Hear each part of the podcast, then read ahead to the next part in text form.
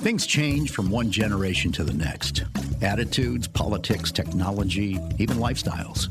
But when it comes to business, there's one thing every generation has in common the pursuit of excellence. Welcome to Generation Excellence, a conversation with next gen leaders of family businesses who are working to preserve the past and innovate the future. And now, here's the host of Generation Excellence and a third generation business owner himself, Jamie Michelson. Jamie? Hello, everyone, and welcome to a new episode of Generation Excellence. Ice cream is a treat, and today I have a treat for you. Alex Bassett Strange is the VP of Distribution for Bassett's Ice Cream in Philadelphia. He represents the sixth generation in this unique family business. You heard right, sixth generation. Alex takes us from 1861 to the present and outlines how each generation, one through five, was truly tested he also shares with clear passion and expertise how ice cream is developed and made, and how, with his family, decisions are developed and made. This was a fun conversation around business, family, innovation, stewarding a brand, and again, ice cream. Let's jump into a triple scoop of learning with Alex Bassett Strange of Bassett's Ice Cream. Welcome, Alex Bassett Strange, to the Generation Excellence podcast. I'm I, we, have talked little bits in preparation for this, and, and I'm so, so grateful that you've accepted and that I could learn about the Bassett's ice cream story because it, you know, it's a rarity when you get to talk to businesses in, in North America with this longevity and someone like yourself that's got that name tag on, if you will, that's representing sixth generation. That is just, it, it's, it's, it's so neat. I know you, you've said you're very proud of it, but, um, so, mm-hmm. uh, you know, welcome. Uh, where where am Thank I you. finding you at the warehouse and the offices in Philadelphia, home office? Where where are you today? Well, Jamie, first off, thank you for having me on. I, uh, I am here at our office. We're in Philadelphia. Uh, we have an office right by the Reading Terminal Market in Philadelphia. I'm just a couple of blocks away, and this office is where we kind of head up our wholesale operation. So, um, in addition to finding Bassett's ice cream at our store in the Reading Terminal Market, uh, we offer Bassett's ice cream to a number of independent dipping parlors, restaurants, country clubs, and places of that nature, food service accounts, grocery stores. And so that kind of stuff happens out of out of our office, just a couple blocks away from the Reading Terminal, and that's where I am. Got it. And as we've said, I mean the the you know fantastic specialness of of yes going back to the you know the, the longest standing tenant i understand or operator at reading terminal but even prior to that. So is now you know it has to be a handed down story when a business is kind of in the 160 year range you weren't around. What what how, what do you what is what is what is the lore that is you know the founding story of of your business of this family operation as you understand it and tell it? Sure. Well well jamie thanks for the question. Um, bassett's ice cream has been around since 1861 it was my great great great grandfather louis dubois bassett uh, who began he was a quaker school teacher and he began churning his ice cream on his farm in Salem, New Jersey. Uh, and the lore is that he was churning ice cream by mule power. Okay. And what he would do is after he would churn his ice cream in 1861, uh, he would batch that and put it on salt and ice into a horse and buggy and cart that over to Philadelphia and sell it in the farmers markets along Market Street. And um, it wasn't until 1885 that he opened up his first location. So so, so, making ice cream and selling it in 1861 in the farmers market and got himself a brick and mortar location in 1885. Uh, we're not the oldest, uh, or we, excuse me, we are not the first uh, commercial ice cream producer. That goes to Jacob Fussell in 1851. We got hmm. started 10 years after, uh, but are the last or, or are the oldest operating ice cream business uh, in the country. That's uh, fantastic. yes. And and you're you're you're an engineer by background, am I correct? I mean, schooling and field of study and all that. Well, my father's an engineer. Okay. Um, I actually went to school for business. I knew okay. business student. At, Great. At, at Northern Michigan University. I knew in high school that I wanted to come out and work for the business. It's actually pretty interesting. Um, my father's an engineer, and my uncle, Michael Strange, fifth generation, he owns the uh, Bassett's Ice Cream Company. Well, my father, he, he, scooped ice cream when he was younger, but decided to pursue his own Great. Uh, career path and got into engineering. And uh, my my immediate family, my, my father, we moved all around the country and, and not necessarily, you know, we, we moved out of Philadelphia and I grew up and, and um, in all sorts of places over all over the U.S. My grandfather was in the military. My father really liked the lifestyle, so we'd been moving around quite a bit. And we were in Minnesota in high school, my high school years, and my father sat me down and said, you know, I, I was really happy with my career path, but uh, you know, I always thought, what would it be like had I had I joined the business? He said, Alex, you should really go on out to Philadelphia and learn from Michael, see what see what's going on out there, and see if if you're interested in this business at all. And so I did. I went out, I scooped ice cream for a year, and I had a blast. I mean, you know what what uh, you know what what kid wouldn't want to be surrounded in ice cream for a summer? So so I had a great time, and I wanted to come back the next year, and the year after that, year after that, and um, really fell in love with the business and and now I'm out here. I live in Philadelphia and I work for the business full time. That's that's great experience. That's yeah, and keep and and you know being part of that legacy, having the family that has the the I guess the choice, the freedom, like your father had to pursue other things, you to be part of it, and you know people mm-hmm. finding their way. And I guess I asked about you know that business meets engineering, so I should know this but in that early history which came first the, you know moving vehicles around from you know horse and carriage and mules mm-hmm. to to some sort of truck or vehicle or some mm. machine that helped keep the stuff cooler longer i you know some oh. refrigerator oh. or freezer i sh- which one was first well I, I would think that you know honestly i'm not i'm not positive uh, which innovation came first, either modern refrigeration or or the uh, or the transportation mechanics. Um, okay, it's a Motor City but, question as those things collide again in the 2020s, right? You know, now vehicles yep. are becoming electrified again, so it's, an, it's how things come around. It's yeah, it's very very interesting. I will say that um, you know it's interesting. Each of our generations, and now being in the sixth generation of our of our business, each generation brought something new. It's really mm-hmm. kind of exciting. So, um, my great great great grandfather Louis Dubois Bassett, he started the company. He he, he brought uh, the ice cream. He was the founder. He brought the ice cream from New Jersey into Philadelphia. He opened up our location in 1885 on Fifth and Market, okay. and then in 1892 we actually opened up in the Reading Terminal Market, and that was the first year the Reading Terminal Market had operated. So we were we were, as the legend goes, the first ones to sign a lease. Um, I know that there were some farmers markets that uh, existed where the Reading Terminal Market is now, and I know that the ice cream was sold in those markets before the market opened. So I think that my great great great grandfather must have uh, been very excited when a, a, permanent market was opening up. I'm sure he was uh, uh, the first one to sign a lease. We are the last remaining original market merchant there. So um, we've been there since the market opened, and we are the last merchant to uh, to be from that original roster. You know, and and that's a really neat way of looking at it. So for yourself, you know, heading distribution, the the founder in the first generation figures out some things in distribution what mm-hmm. and and on market but you talk about making your mark so what were some of the things that then the continuity to the to the next so from louis who's who's yep. next to kind of uh, take bassett's ice cream into some different ways and places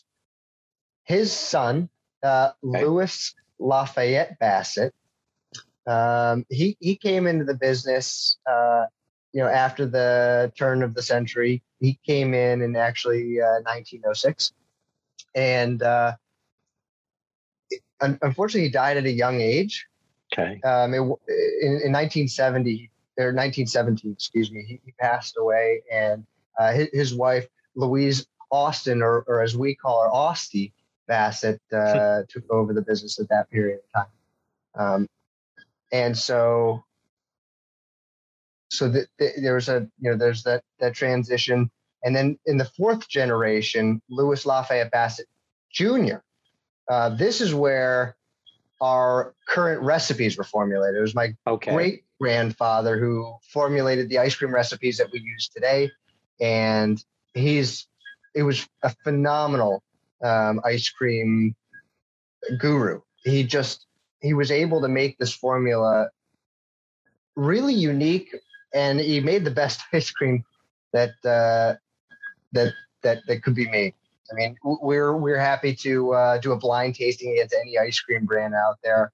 Um, and it was really interesting a story um, since Louis Lafayette Senior. Every generation in our family has taken an ice cream class at Penn State. Uh, Penn State University has the ice cream short course, and oh. it's it's one of, if not the premier ice cream classes in the country. I know the University of Wisconsin has one. Um, there's one at the University of Maryland, but the one at Penn State uh, is is fantastic, and we've been going for five generations. Well, it was at the Penn State ice cream short course that my great grandfather uh, presented his ice cream formula to our instructors, or his instructors rather, and they told him that that ice cream recipe wouldn't work I wouldn't run through the machinery. Uh, I'm so sorry, Louis. That's just not uh, not going to work. Well, my great grandfather uh, went ahead and made the ice cream anyway, and it did in fact work. It ran through the yep. machines, and it made a very unique product, uh, which we still use today. And and our recipe is is rather unique. Um, so so that was pretty. I, and, and Alex, I thank you for keeping a streak alive of, of people who have appeared on this podcast with businesses running a long time, where at some point somebody said to somebody else, that won't work, you're crazy, whatever. And then they mm-hmm. defy and prove that it will, it, right? It's wild, you know, it's, it's absolutely wild, but our, you know, our recipe is, it's got some unique characteristics to it and it makes just one very, very great ice cream. One of the things about ice cream um, in how you enjoy it is texture comes first and then okay. it's flavor. They're both very important but uh, the eating experience it starts with the texture. So we've got this very silky smooth mouth feel that we achieve through high butter fat and very high quality ingredients. There are some other things that go into it that's uh, a little bit more technical, but we can kind of zoom out and sum it up to uh, a very high fat recipe. This is awesome. I did not know that I would get to be a little bit of a part of ice cream school today. That's great. Uh, I, I, I kind of would have enjoyed the course. So Louis Jr. is G4, the recipes. Then to the that's right generation and making that mark or some of the moves is as the family tree continues um because i don't know. So with the with the fourth now uh with the fourth generation we had our ice cream recipe locked in and it was okay. fantastic. And interestingly enough my my great grandfather louis lafayette bassett he was a um junior. He was a bit of a renaissance man. He, he, he he, there's all sorts of fun stories. He he got his pilot license and apparently flew once. I actually have a copy of his pilot's license. He flew once and got a little uh, little, little nervous about flying on his own. He never flew again. Uh, he was very into movies. We actually have a video uh, that he shot in the 1930s showing the production from cow to cone, people enjoying it, uh, the, the farm where we get our dairy, all sorts of these elements uh, in in 1930s, and so he was very into movies. In fact, there's another story where my great grandmother, Mary Bassett, um, she left the house one day, and my great grandfather wanted a place to watch his movies, and there wasn't a great place to set up the projector. So he ended up, when my great grandmother left the house one day, knocking a wall down so that he could set his projector up. And he did that, set the projector up, and was watching his movies when my great grandmother came home to find that a wall was knocked down and she was not very happy about this. So basically, so, built the early projection room. Yes, right? he did. Yeah, and and and even yeah, I'm sorry, even that movie Cow to Cone, like all these places today, that are farm to table, like they've discovered something new, right? Yes, yes not that yes, new. and it, it it's very interesting. Um, and so when when she got home, she was she was rather upset. So in order to appease her and make her uh, let him fall back within her good graces, he made a new ice cream flavor, and that is Irish coffee. Um, okay. Irish coffee is our coffee ice cream with a little bit of Jameson in it. Jameson was one of her favorite things. So, uh, Jameson Irish whiskey yeah, uh, is actually the ingredient that we use in our Irish coffee. That flavor anymore, we only run on very special occasions. Um, but it is it's a great one and, and it's part of our history. So Louis Lafayette Bassett Jr. formulated our ice cream, and he had some really wild stories to go along with that in, in terms of his other hobbies and even the uh, the creation of the ice cream itself. Um, he ran the business for a very very long time. Um, he was actually involved um, well into the uh, into the seventies. So awesome. my grandmother, the fourth generation, Louis Lafayette Bassett Jr.'s daughter came into the business in 1973. Interestingly enough, so my my great great my great grandfather was great with uh, ice cream recipes, but things like taxes or uh, accounting, keeping track of more of the mundane business side stuff, um, it wasn't his priority.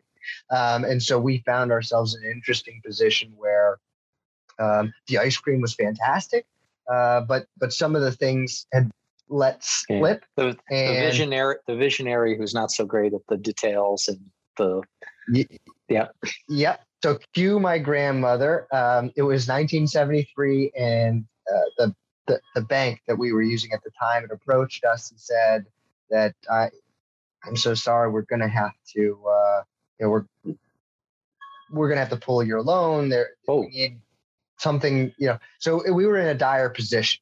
The ice cream was fantastic, but you know, you can have the best product, but if you Great don't product, know your numbers, bad business, yeah, or messed up right. business. Yep. So, so my grandmother came in, and she's fantastic with relationships. She's a great businesswoman. So she came in, and she um, she was able to work a deal out with the bank, and we were able to give uh, the business another chance. It was a very close call, but she came in, she saved the business, and ended up introducing a few short years later uh, our pre-packed pints. She actually she took our we we had wholesale um, ice cream, you know, at that point, but it was only a few accounts. See, we were make my great grandfather was making ice cream in the basement of the Reading Terminal Market, and we were using that ice cream that was being made for our store, but also just a few of the local accounts, some some uh, restaurants in the area, um, and my grandmother saw an opportunity to to, to expand the brand, and so she introduced our pre-packed pies. That's really neat. I mean, a business that's then hundred years old, and yet mm-hmm. someone can come along and really professionalize it and bring and still bringing innovation to it and growing it. That's fantastic. and just like that, you know, it was it was interesting because I was really. when I when I talked to my grandmother about what it was like starting really expanding our wholesale business, it was there was a little bit of hesitancy, a little bit of nervousness from generation number sure uh, four. Um, you know, we, we were always you know, our, our four walls and a little bit of wholesale. And what my grandmother saw was an opportunity to, to really expand the wholesale business. Um, and so there was some nervousness about, you know, a shift in business model. Um, but, but she saw the opportunity and was able to capitalize on it. And um, it wasn't long before her efforts led to the demand exceeding our production capacity at the Reading terminal market. Um, so it was in the 70s that we actually moved out our production out of the Reading terminal, and there was a there was a plant on on 22nd and Fairmount actually in Philadelphia, the Potts ice cream plant uh, that okay. we were able to take our recipe to, and um, that was where the ice cream was produced. Uh, shortly after the wholesale business actually really expanded. Um, and so we were, you know, it was, it was a shift. Um, the ice cream used to be made on little batch freezers. Uh, we'd make ice cream in batches of like five gallons at a time uh, to what's called a continuous freezer, which can run huh. very large batches. Um, and it changes things a little bit. You know, my great grandfather was able to help that transition because when you start producing ice cream in a different way, um, ice cream is a very finicky product. So when you change it from batch production to continuous production, there are some changes that need to happen. Um, okay, so even even sure that, even in whether it's your business or technology, that idea of how something scales, right? Is, yes, it has to be taken into account and, and keep the quality or keep the consistency, keep what people love. And absolutely. That. And you know what's interesting about ice cream in particular? Well, a lot of things, small batch is preferred. A lot of times you sure. hear homemade, made by hand, small batch. You know, um, in terms of ice cream, the faster you can produce it, the large scale production, it makes for a smoother and creamier ice cream. Interesting. See, I mentioned earlier the texture is the first thing that you recognize when you taste ice cream. It touches your tongue and it if it's smooth and silky, you notice that right away. And then comes the flavor. So that texture is a result of the ice crystals, the structure of ice cream. Okay. And ice cream is made up, you know, it's it's it's frozen in such a way that these little teeny tiny ice crystals are formed. And if you can freeze ice cream faster, these ice crystals are smaller, Got smaller, it. less noticeable, yielding a smoother, silky texture. So, so the opposite from, is the opposite is you have ice cream, you take it out, freezer, you eat some, you put it back in, it melts, it freezes all back up, it's all crystally, it's eh, right? You know it. Yeah, exactly. Yeah. Everybody has had that pint of ice cream in the back of their freezer that they didn't see. It was hiding behind the peas. Yeah. And you reach back there, you see the ice cream, and wow, this is a little icier than I remember. Yes. That's a result of those ice crystals growing over time. As you open and close your freezer, little temperature fluctuations happen. Now, your freezer stays below freezing, but we all know that there's sugar in ice cream, and that is what's called a freezing point depressant. So just like you salt your driveway in an ice storm, believe it or not, you could spread sugar on your driveway. It'll make it sticky, but it will melt the ice. Um, and same sort of thing happens with ice hmm. cream. So believe it or not, when you get your ice cream cone at an ice cream parlor, this I'm full of these fun little facts. If you get your ice cream at an ice cream parlor on your ice cream cone, 25% of the water content in ice cream is actually liquid at the point where it's in that scoop. Held in there by the structure of the ice cream, of the ice cream, structure of the ice cream. yeah. Yeah. Yeah. Yeah. If it was uh, if it was completely frozen, unfortunately your scoopers wouldn't be able to get through it. Um, it'd just be like concrete, but you got you got a little bit of liquid water. Well, anyway, that liquid water, as you fluctuate in temperature between you know freezing and then it's still freezing, but a little bit warmer, the percentage of water increases decreases with those temperature fluctuations, and you end up with growing ice crystals. A lot of techno mumbo jumbo, but that's kind of what happens. Is, no, I appreciate it. I mean, we're not trying to do ice cream school, but for you know your business, you're you're touching on as a business having to deal with founding, creation, but then science and math mm-hmm. and distribution mm-hmm. and production. I mean, all of those things for something that people love, and clearly they've loved it for a long, long time, mm-hmm. and they're going to love ice cream for a long, long time. so that's a nice thing to have. Uh, but there's a lot that goes a lot that goes into it. Um, yes. And so you, so your your grandmother in the you know the 70s, Mm-hmm. the eighties, that kind of pre-pack and and further ways of wholesale and and all that for the product. Then is it is is is it then Michael? That's the fifth generation. That's her son that comes Yes. into the business. Yes. Okay. And that that's how the strange last name gets introduced here. So so my grandmother ann bassett um, and my grandfather uh, robert strange um, yielded our last name uh, Got it. michael strange. My last name is strange. I'm alex bassett strange. My middle name happens to be bassett but um, Cool. last name is strange. And uh, that's where we got uh, uh, that that strange last name was introduced and so fifth generation comes in and um, it was again a similar experience between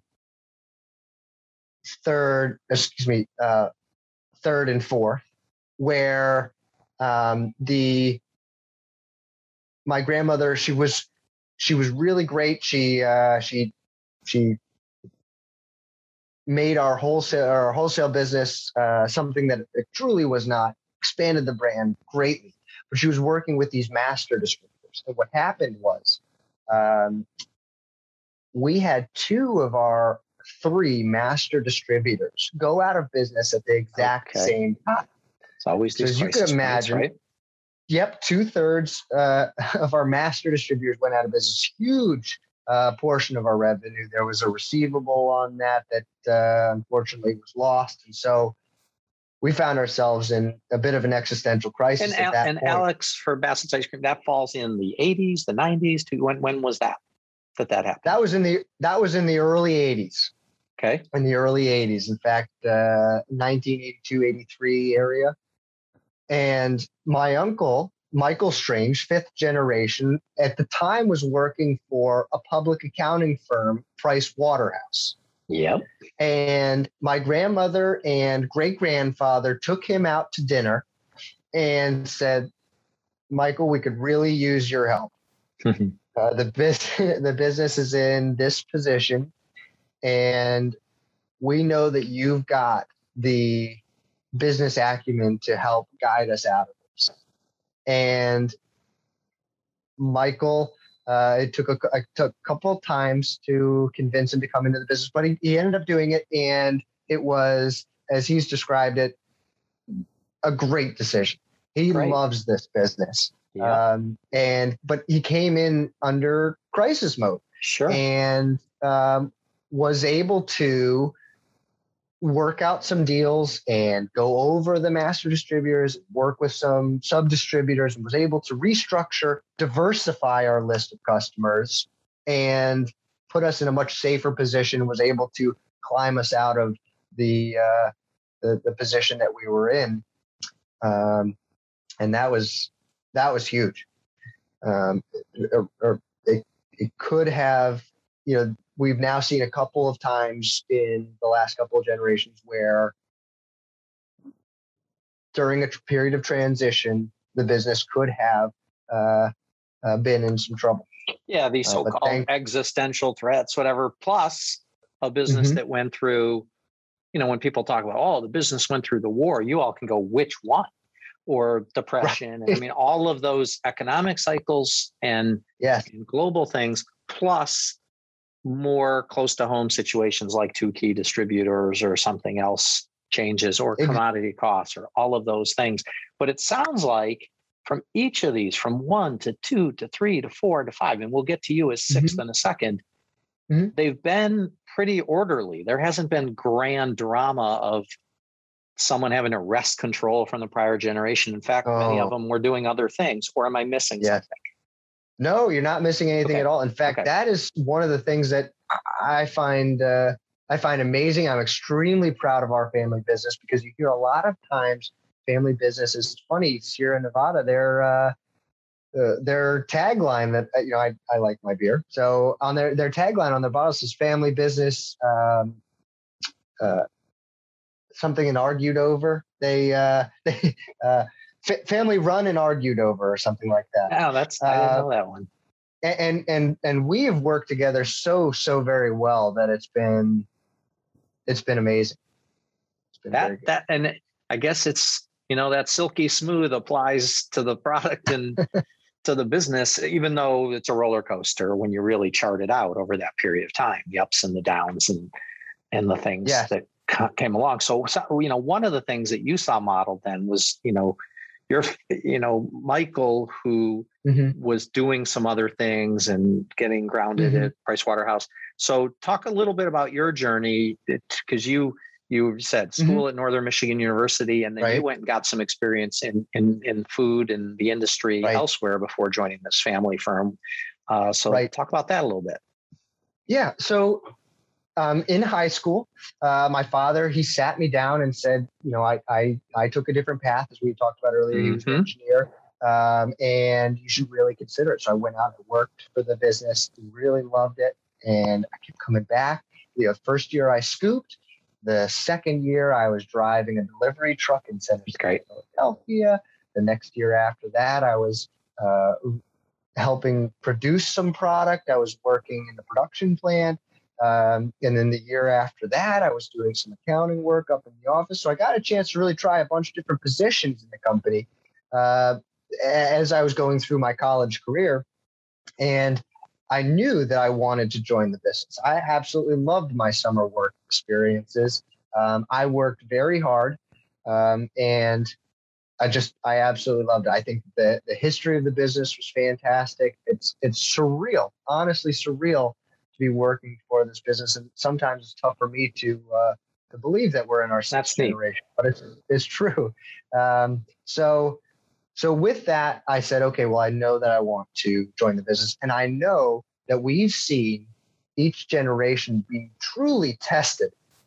And there yeah. have been opportunities for the business to not succeed. You know, when my great grandfather reformulated the ice cream uh, to the recipe that we use today, before the ice cream recipe was great, but he made it grand. Um, and my grandmother, she came in under tough times and was able to use her relationship experience and her vision of our wholesale business to really take us to the next level. Michael was able to uh, save us from, we had a, a very quick growth um, and we had the, so anyway, I saw that we had these times where the, the business was tested. So I thought, okay, well, I need to be ready for this because after six generations, I'm sure a lot of your listeners and, and other interviewees have, have, probably felt this as well. It can't stop with my generation. Um, right. I'm a steward not, of not the brand. not ending on my watch. Yep. Yep. Absolutely. Or, not. or so, I just, I want to, I want to hand it to the next generation in a better place than I found it. Not that you found it in a bad place, right?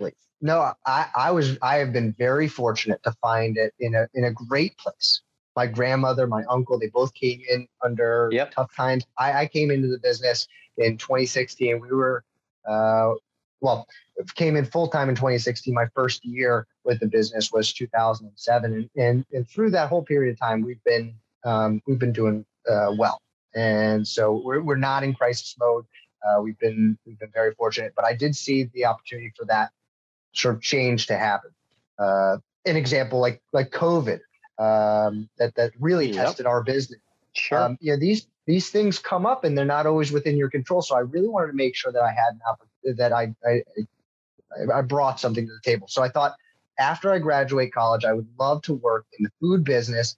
I would like to a you know, I, I worked hard to get my degree. I would like to see my resume stand for itself, and I want to work for a food company. That's great. And get some outside experience. So I did that. I, I after college, I applied to some food companies. As I had mentioned, I lived in Minnesota. Hormel Foods is based out of Minnesota, so I was working with Minnesota-based yep. companies, and um, actually uh, was accepted to work at, at Hormel Foods as a production supervisor.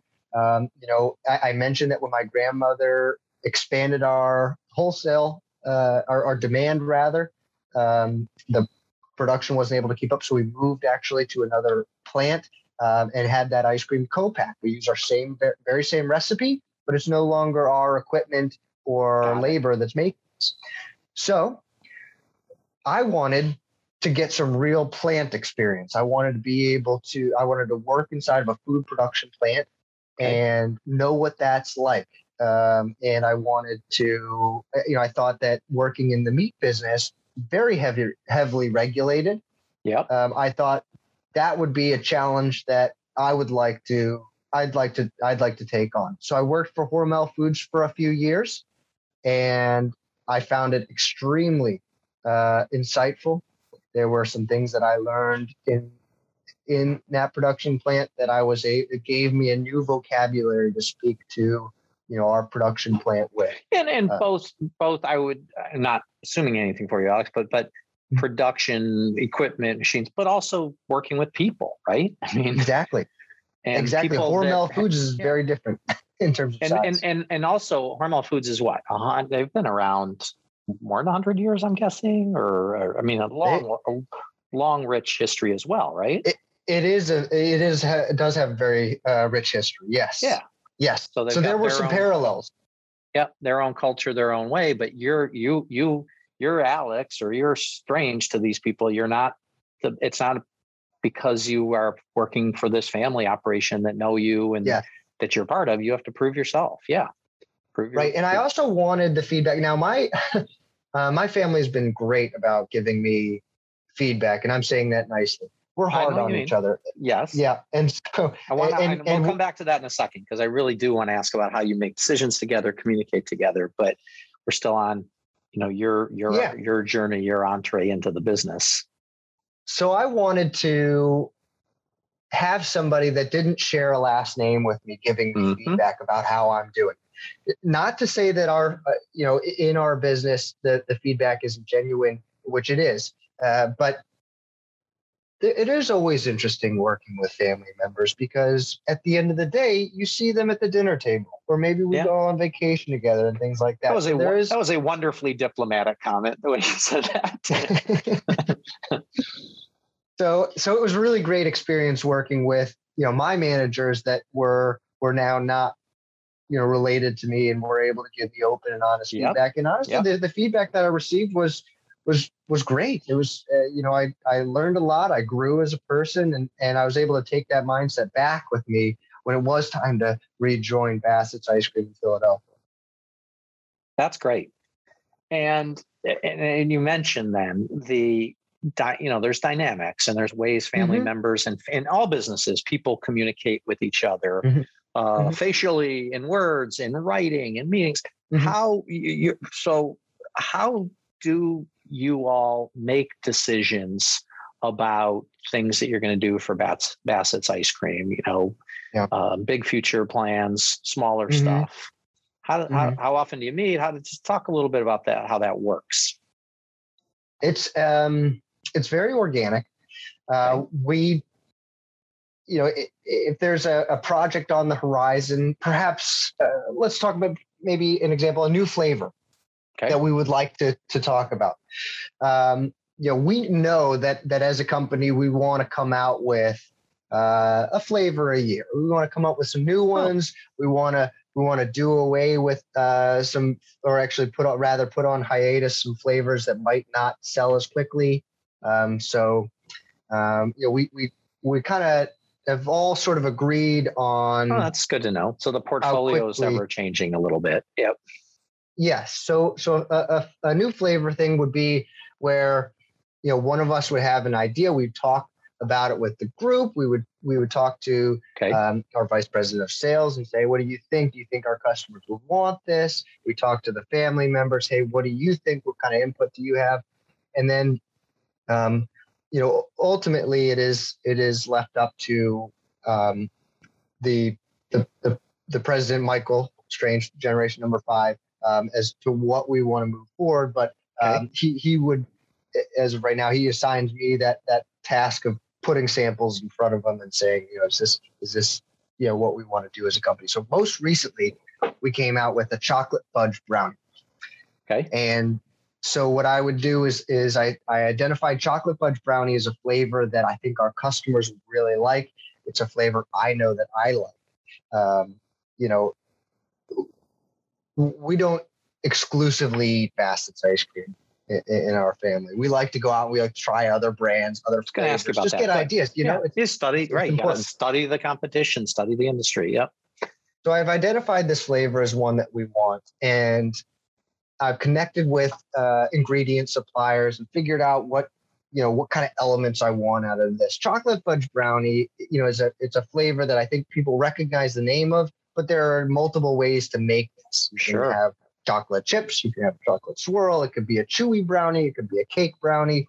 so I kind of figured out what what I think is my ideal one, and then I go to my my uncle Michael and I go to my uncle Roger and I talk to my cousin Eric and I speak with Mary Bassett and we say, okay, you know, what do you think about a chewy brownie compared to a cakey brownie? What do you guys think? And so we kind of take in all of these um, opinions and we uh, figure out what the best sample to make would be. Put that in front of Michael. I put that in front of our other team, our team here at, at the office, um, our, our customer service representatives. I put that in front of our sales uh, team, and we, we, we all try it. We say, okay, this is this is something that we want. This is something we think our, our customers are going to like. Let's go ahead and make it. And so that's the sort of collaboration that happens. Right. Um, So that's, you know, product innovation ideas, but you still have to have an eye, I guess, a mouth to can I make this consistently at scale, right? And then the economics of Mhm. it and all, all of Yeah. that coming into play, right? yes. And and and then so is the does the company have do you have a formal board of directors or, or a board of advisors that includes some people that aren't in the Bassett's family, or is it because there's a number of you that that's how you do it? we are a lot smaller than we let on. uh, Bassett's Ice Cream, we, we, we, we try to have a great, large uh, presence on social media. Um, we like to serve distributors, but but truly up here in our office, we have five employees. We have Okay. four drivers. Um, there are uh, five family members that work in the business. Got it. So the so operational it's a- part's pretty lean for the scale of the size of the business and all of the places Yeah. you touch.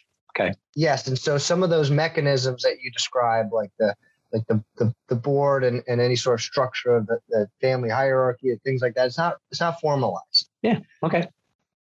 Yeah, there and there's there. I mean, it's it's part of doing this. I learn. It's like you said. You're not going to put forth on the table an ice cream flavor that you yourself wouldn't like most often. Right. Right. And the same for I, I do this because I want to learn about other generational businesses, but also believe the listeners are interested in it. And and I hope people are listening to this going, I got to have business meetings. I wish what I was presenting was chocolate brownie ice cream as the thing that I got to put quote put on the table and on the agenda because they're going to I go know. the stuff that they're having to deal with and and do. Uh, Yes. so as you as you look out, as you all look out, I mean, because Mhm. you know one of the things i- i- with business that's been around as long as yours, one you know one of the the fears, the risks is getting complacent. Like, oh, look at us, we've been around forever, and it's in our logos since 1861, and you're Yes. like, and people are kind of like, so what'd you do for me yesterday? What, what do you all what do you all do to keep that fire, to keep that that hunger and drive that we haven't made it yet? Like we got to keep this going and be better than we were the day before.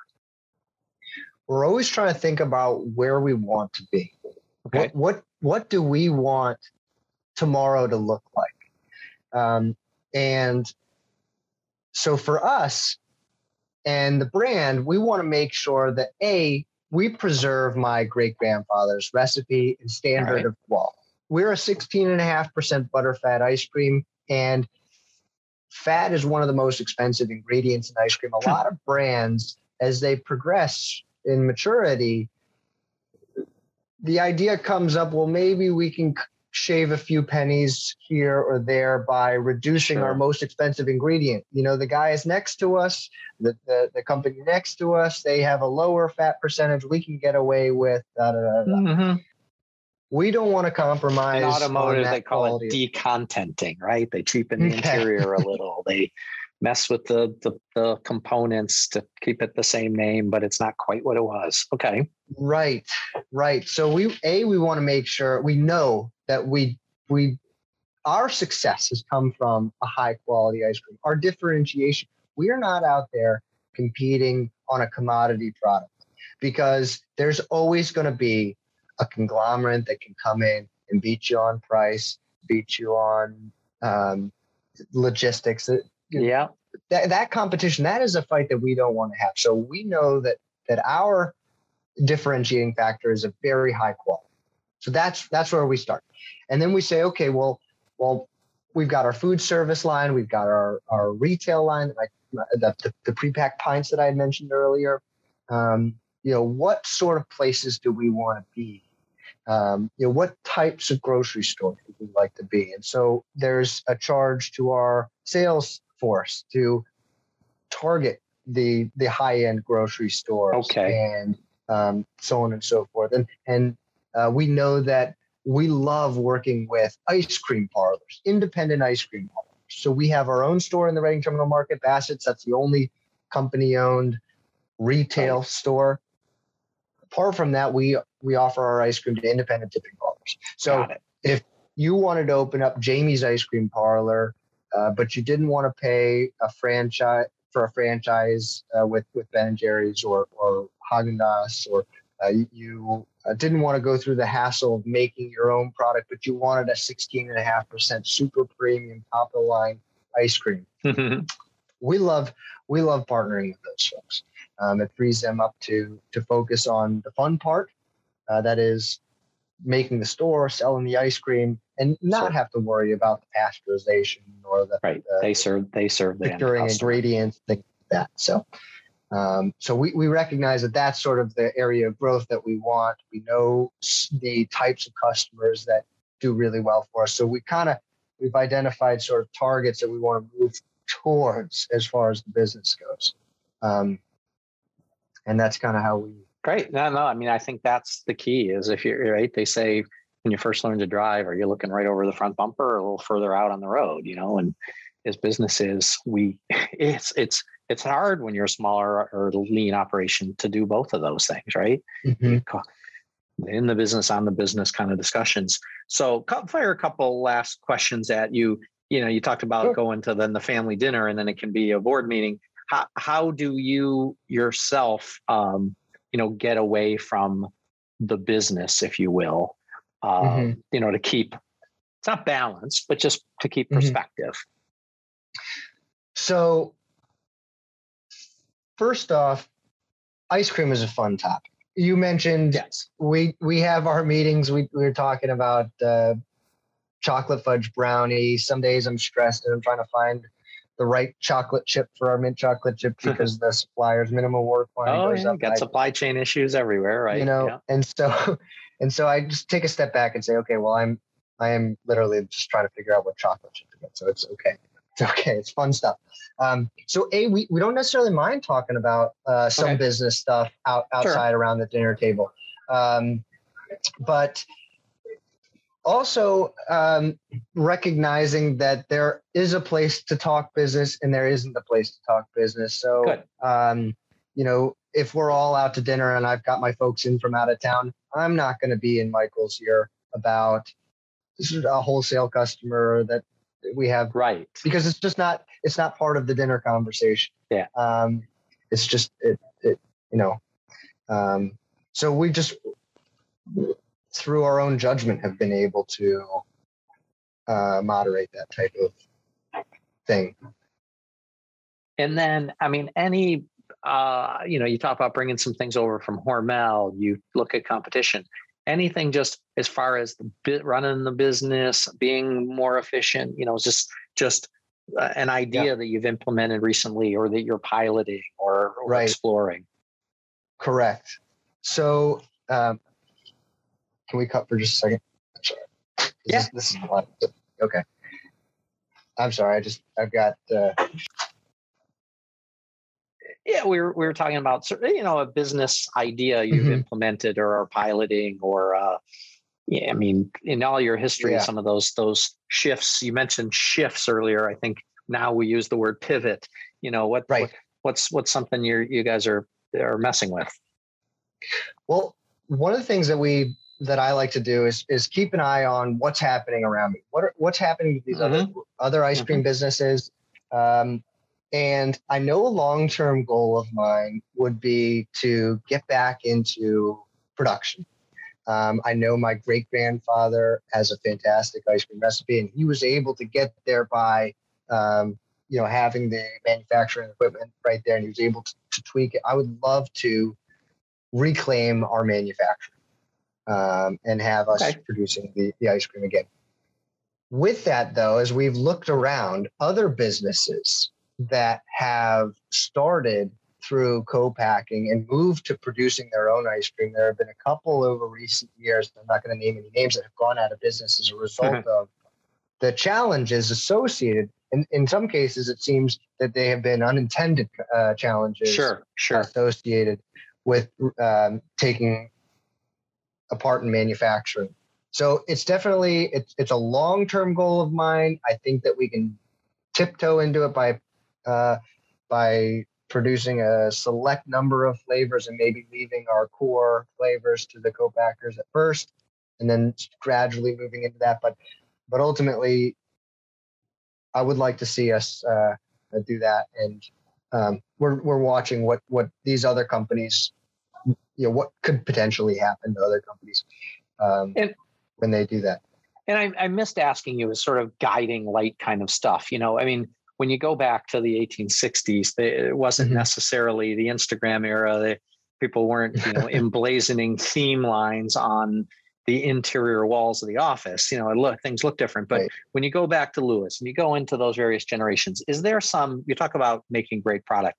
Is there some mm-hmm. guiding phrase or or theme that kind of is uh, is on the wall or on the screensaver or, or, or on old letterhead or something? I, I forgot to ask you that question. I'm an ad guy. I always ask that. Well, these days we we we love the tag, and I'm not sure where this originated, but we love the slogan "Rich in history, richer in flavor." Um, and yeah, I think about that phrase regularly. We celebrate our history. We are America's oldest ice cream brand. We do have a fantastic product. It's 16.5% butterfat made in the American style, uh, which means that there's no egg yolk, and we use a very high quality Madagascar bourbon vanilla bean. In fact, before it was known as American style, it was called Philadelphia style. Hmm. And uh, um, you know, we we definitely make our ice cream in that. Uh, that might work for so, the cream cheese people. Maybe they ought to try that. Oh, okay, keep going. Sorry. Indeed. Well, so so our history is very important to us and our quality of product is very important to us right. and that's a little bit more relevant now but you mentioned yeah. you know uh, when the company got started in 1861 what drove my great great great grandfather to make ice cream at that time bring it into the farmers markets of philadelphia and honestly i wish i had a chance to sit down and talk with him yeah. about that i um I know that at the time when he got started, ice cream was a relatively new product. You sure. know, it wasn't until 1904 that the ice cream cone was invented. We were already over 40 years old uh, at that point. Right, still and, looking looking for the device to put it into other than a bowl. Yeah, yeah. So, um, fantastic. So, it's it's interesting. We're learning things about our own company all the time it was just a couple of years ago. I was down at the Philadelphia Historic Society looking. I had some. Uh, I had plastic or uh, yeah, rubber gloves on. I was looking through old photographs of certain uh, intersections, and I found a uh, a photograph that we had never seen before of the, the store in the 1880s. Um, yeah, we're always finding you know, new things that tell us a little bit more about the business. Uh, in fact, this year during National Ice Cream Day, we actually went out to Mount Moriah Cemetery, which is where my great great great grandfather Louis Dubois Bassett was buried, and they the the folks that are maintaining Mount Moriah Cemetery cleaned up the stone, and we had an event out there. Um, in fact, some years ago, the stone had been knocked over and part of the stone had been buried under the under the, the earth. We couldn't see all the names on the stone, um, on the, the gravestone.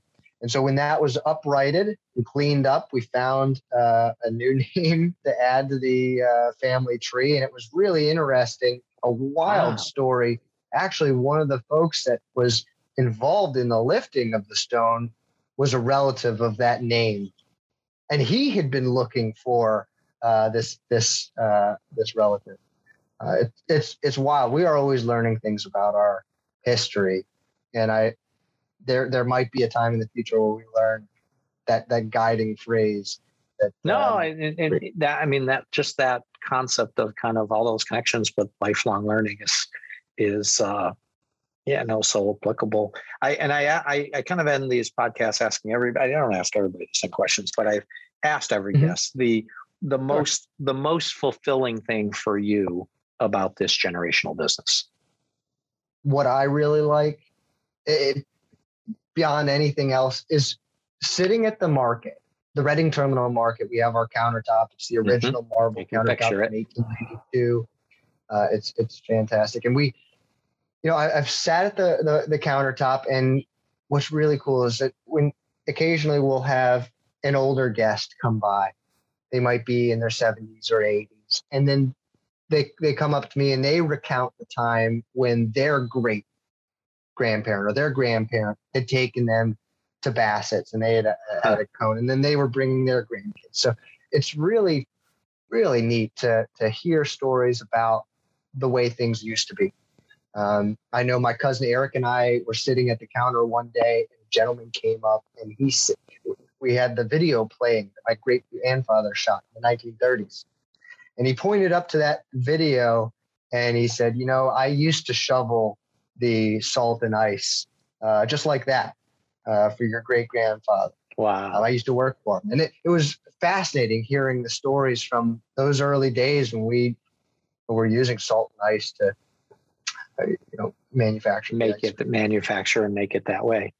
I, mm-hmm. I, mean, there's, there's, there's so much I could or would like to talk to you about, Alex. I, I just, uh, you know, Alex Bassett Strange, the VP of distribution for Bassett's ice cream, you know, in Philadelphia, but in America and representing the sixth gen of a company that still got road ahead of it. I, I just think you were staring, sharing not the story, but all these stories. And and uh, mm-hmm. I, I hope you know you enjoyed recounting some of this. uh, I know the people who are into this smaller universe of family and legacy businesses will appreciate it. So thank you. Sure. And to your listeners, if anybody has any questions for me, feel free to email me at ask, that's A-S-K, at bassettsicecream.com.